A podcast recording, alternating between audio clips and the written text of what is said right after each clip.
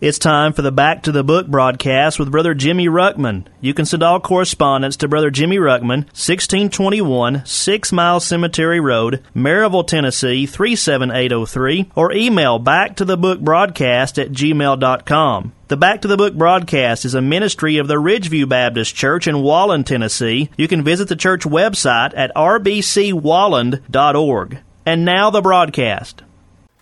Take your Bibles, please, and turn back to Psalms, Psalm chapter 1. We are dealing this week on this thought the secrets to success. The secrets to success. Let's go ahead and read our text and we'll pick right back up where we left off. The Bible says, Blessed is the man that walketh not in the counsel of the ungodly, nor standeth in the way of sinners, nor sitteth in the seat of the scornful. But his delight is in the law of the Lord and in his law doth he meditate day and night. He shall be like a tree planted by the rivers of water, that bringeth forth his fruit in his season. His leaf also shall not wither, and whatsoever he doeth shall prosper. The ungodly are not so, but are like the chaff which the wind driveth away. Therefore the ungodly shall not stand in the judgment, nor sinners in the congregation of the righteous. For the Lord knoweth the way of the righteous, but the way of the ungodly shall perish. This week we're just bringing out some practical application from this psalm. I see in this psalm some secrets to success. Number one, we looked at if we're going to be spiritually successful, we've got to guard our direction. We need to be very careful who we're listening to. And whether we're going a scriptural or a carnal direction. Number two, we looked at that we need to guard our separation. We begin to hang around ungodly people and sinners and scornful, we'll become just like those that we hang around.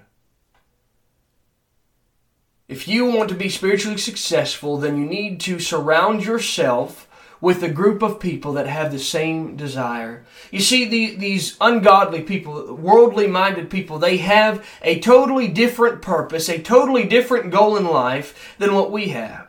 Their goal is not to please God, it is to please themselves. And they will do whatever it takes to please themselves. Some go into crime for it. Some spend all their money for it. Others just seek to be rich. Whatever it is that they think brings them happiness. Whereas if we're going to please God, then we're going to be loving God's word. We're going to be, our goal will be to obey God's word, to apply it to our lives.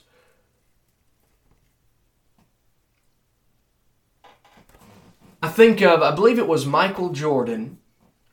Somebody once asked him how he got so good at basketball. And he said this.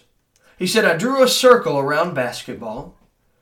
He said, if it involved basketball, if it helped me in that in any way, he said, I'd do it. He said if it fit within that circle, I was good with it. He said if it was outside of that circle, he said I wouldn't do it.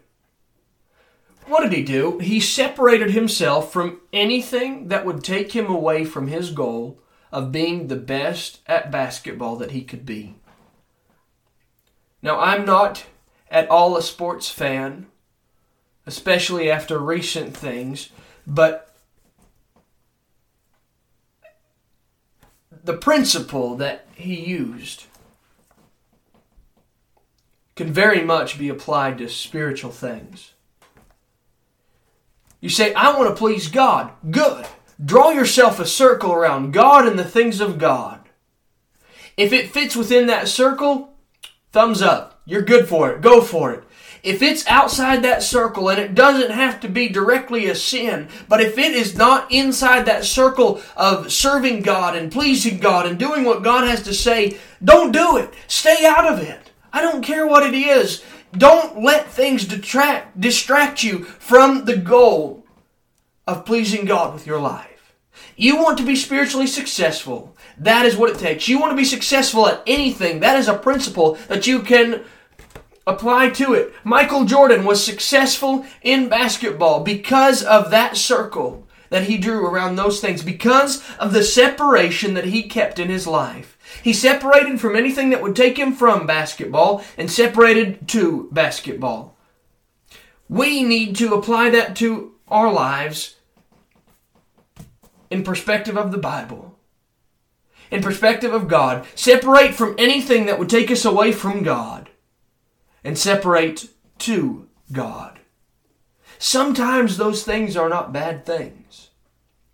There are things that may, you may find are not inside that circle that you've drawn that are good things. There is nothing sinful about them. It just takes you away from what you really could be doing for God. It just slows you down a little bit in your walk with God. Those kind of things are dangerous. We have got to guard our separation as seriously as best that we can. Ephesians, I believe it is, tells us that we need to walk circumspectly, that is, cautiously. We are very cautious of what steps we take because we know that one step can begin to take us into the wrong direction. And we showed at the beginning of this week how one wrong step can take you down a path of ungodliness. So we've got to maintain caution in the direction that we take, but we've got to maintain caution in our separation. Not just everything fits inside this little circle of wanting to please God. And if it is outside that circle, then we as Christians have no business entertaining ourselves with it because it will hurt us from making to the end goal. It will hinder us in being successful for God. Not only do we see that we need to guard our direction, not only do we see that we need to guard our separation, but thirdly, I see that we need to guard our meditation. Say, meditation? I don't like that word. That requires a lot of thinking, and I don't like to think too often. I think a lot of us sometimes have that attitude. A lot of us would get so busy we won't take time to think. I'm probably just as guilty of that as anybody else, really. You get so busy and just running around doing this, doing that, doing little work projects at the church, working on my house, working my, my job. I'm so busy. How do I have time to just stop and, and take a moment? I want you to see some, some things here, some, some very key things to this man, why he was spiritually successful, why it could be said of him that he is blessed, he is happy, he is blessed by God. Verse number 2 says, But his delight is in the law of the Lord. What does that word delight mean? It means to take pleasure. His pleasure is found in the law of the Lord. Is your pleasure found in God's Word? Is that what makes you happy? That's a really deep, heart searching question. It goes on to say, And in his law doth he meditate day and night. Now, I'm not sure that there is a single man on earth besides Jesus Christ that has ever fully fit that bill of being able to meditate on God's Word day and night. One of the keys I see in this man is that he has a scriptural mindset. If we were to go, I believe, and I may be getting it wrong now. I, I believe it's in Romans. It says, Be ye not conformed to this world, but be ye transformed by the renewing of your mind, proving what is that good and perfect will of God. I think I slightly misquoted that, and I apologize. But what is it that renews our mind? It is the Word of God. The Bible says, Sanctify them through, tr- through thy truth. Thy Word is truth. How do we sanctify? How do we clean our minds? How do we get our minds in a scriptural mindset? By bathing it in the water of the Word constantly. This man, he has a, a scriptural mindset. In fact, God's Word so pleases him, God's word so delights him that he spends all available time that he has thinking on it. You know, You say, well, how in the world can I do that? L- listen to me. It's easy because you already do it, you just don't realize it. And not necessarily maybe with the Word of God, but, but for the hunter, you know what he thinks about all the time? Hunting. It's oh, where, where, can I put that stand, or where where where do I want to set up that uh, feed spot this time, or or where can I hide my blind, or or where when can I scout? Uh, what what's my cameras taking picture of it? Are there bigger bucks there? Where can I find a bigger buck? Maybe I can get some more land. His mind is constantly turning on those things. The man that races, his mind is constantly on racing. It that I know this from from the testimony of, of a, a, a racer that I know. He put up a, a, little deal on Facebook talking about how racers, that's what occupies their minds. They think, they live, they breathe it. Racing. They're always tinkering on their car, trying to find that faster motor, those better pieces, uh, better shocks, this, that, wh- whatever. Always trying to better themselves so that they can win that next race. You see, it consumes them. It's what they're about. The fishermen, the same way. Sports people, the same way. That's all they think about. Why is it that we don't have the same love and desire for the Word of God that the world shows for their things? Let me tell you why. It's because the world has a heart. We've not separated ourselves like we should. If we want to be spiritually successful, our mind needs to be set on God's Word. Our delight needs to be found in God's Word. And when our delight gets in God's Word, then that is all we think about. Our minds are constantly turning on it. One of the keys to studying God's Word, one of the keys to applying it, is filling yourself with it. David said, Thy Word have I hid in mine heart, that I might not sin against Thee.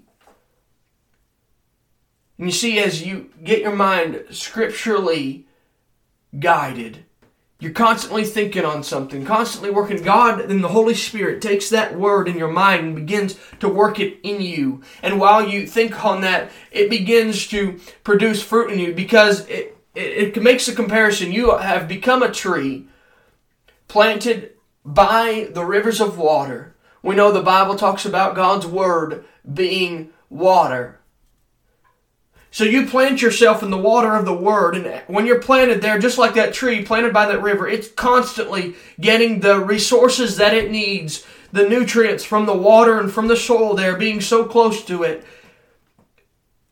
It's going to be very fruitful.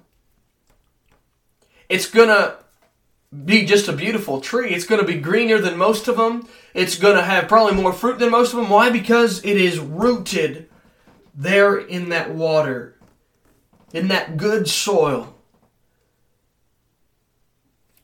The Christian that roots, that grounds himself in the Word of God, and is constantly turning over different passages in the Word of God, that Christian is going to go places that Christian will be spiritually successful. Because it's not what the man does, it's what God can do through you. But God works through His Word. And as I allow the Word to work in my life, as I dwell on the Word of God, it does the work naturally in me. I see this man has God's Word as his constant affection, thinks about it day and night.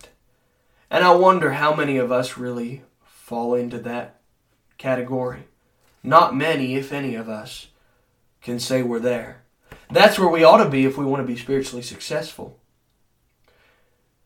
And I see this the man who's constantly thinking about God's Word is going to be very obedient to it because it's always fresh on his mind. A lot of people don't really know enough of the Word of God to even know when they're sinning many times. If we want to be successful, we need to guard what we are thinking about. You've been listening to the Back to the Book broadcast with Brother Jimmy Ruckman. You can send all correspondence to Brother Jimmy Ruckman, 1621 Six Mile Cemetery Road, Maryville, Tennessee, 37803, or email back to the book broadcast at gmail.com. The Back to the Book broadcast is a ministry of the Ridgeview Baptist Church in Walland, Tennessee. You can visit the church website at rbcwalland.org.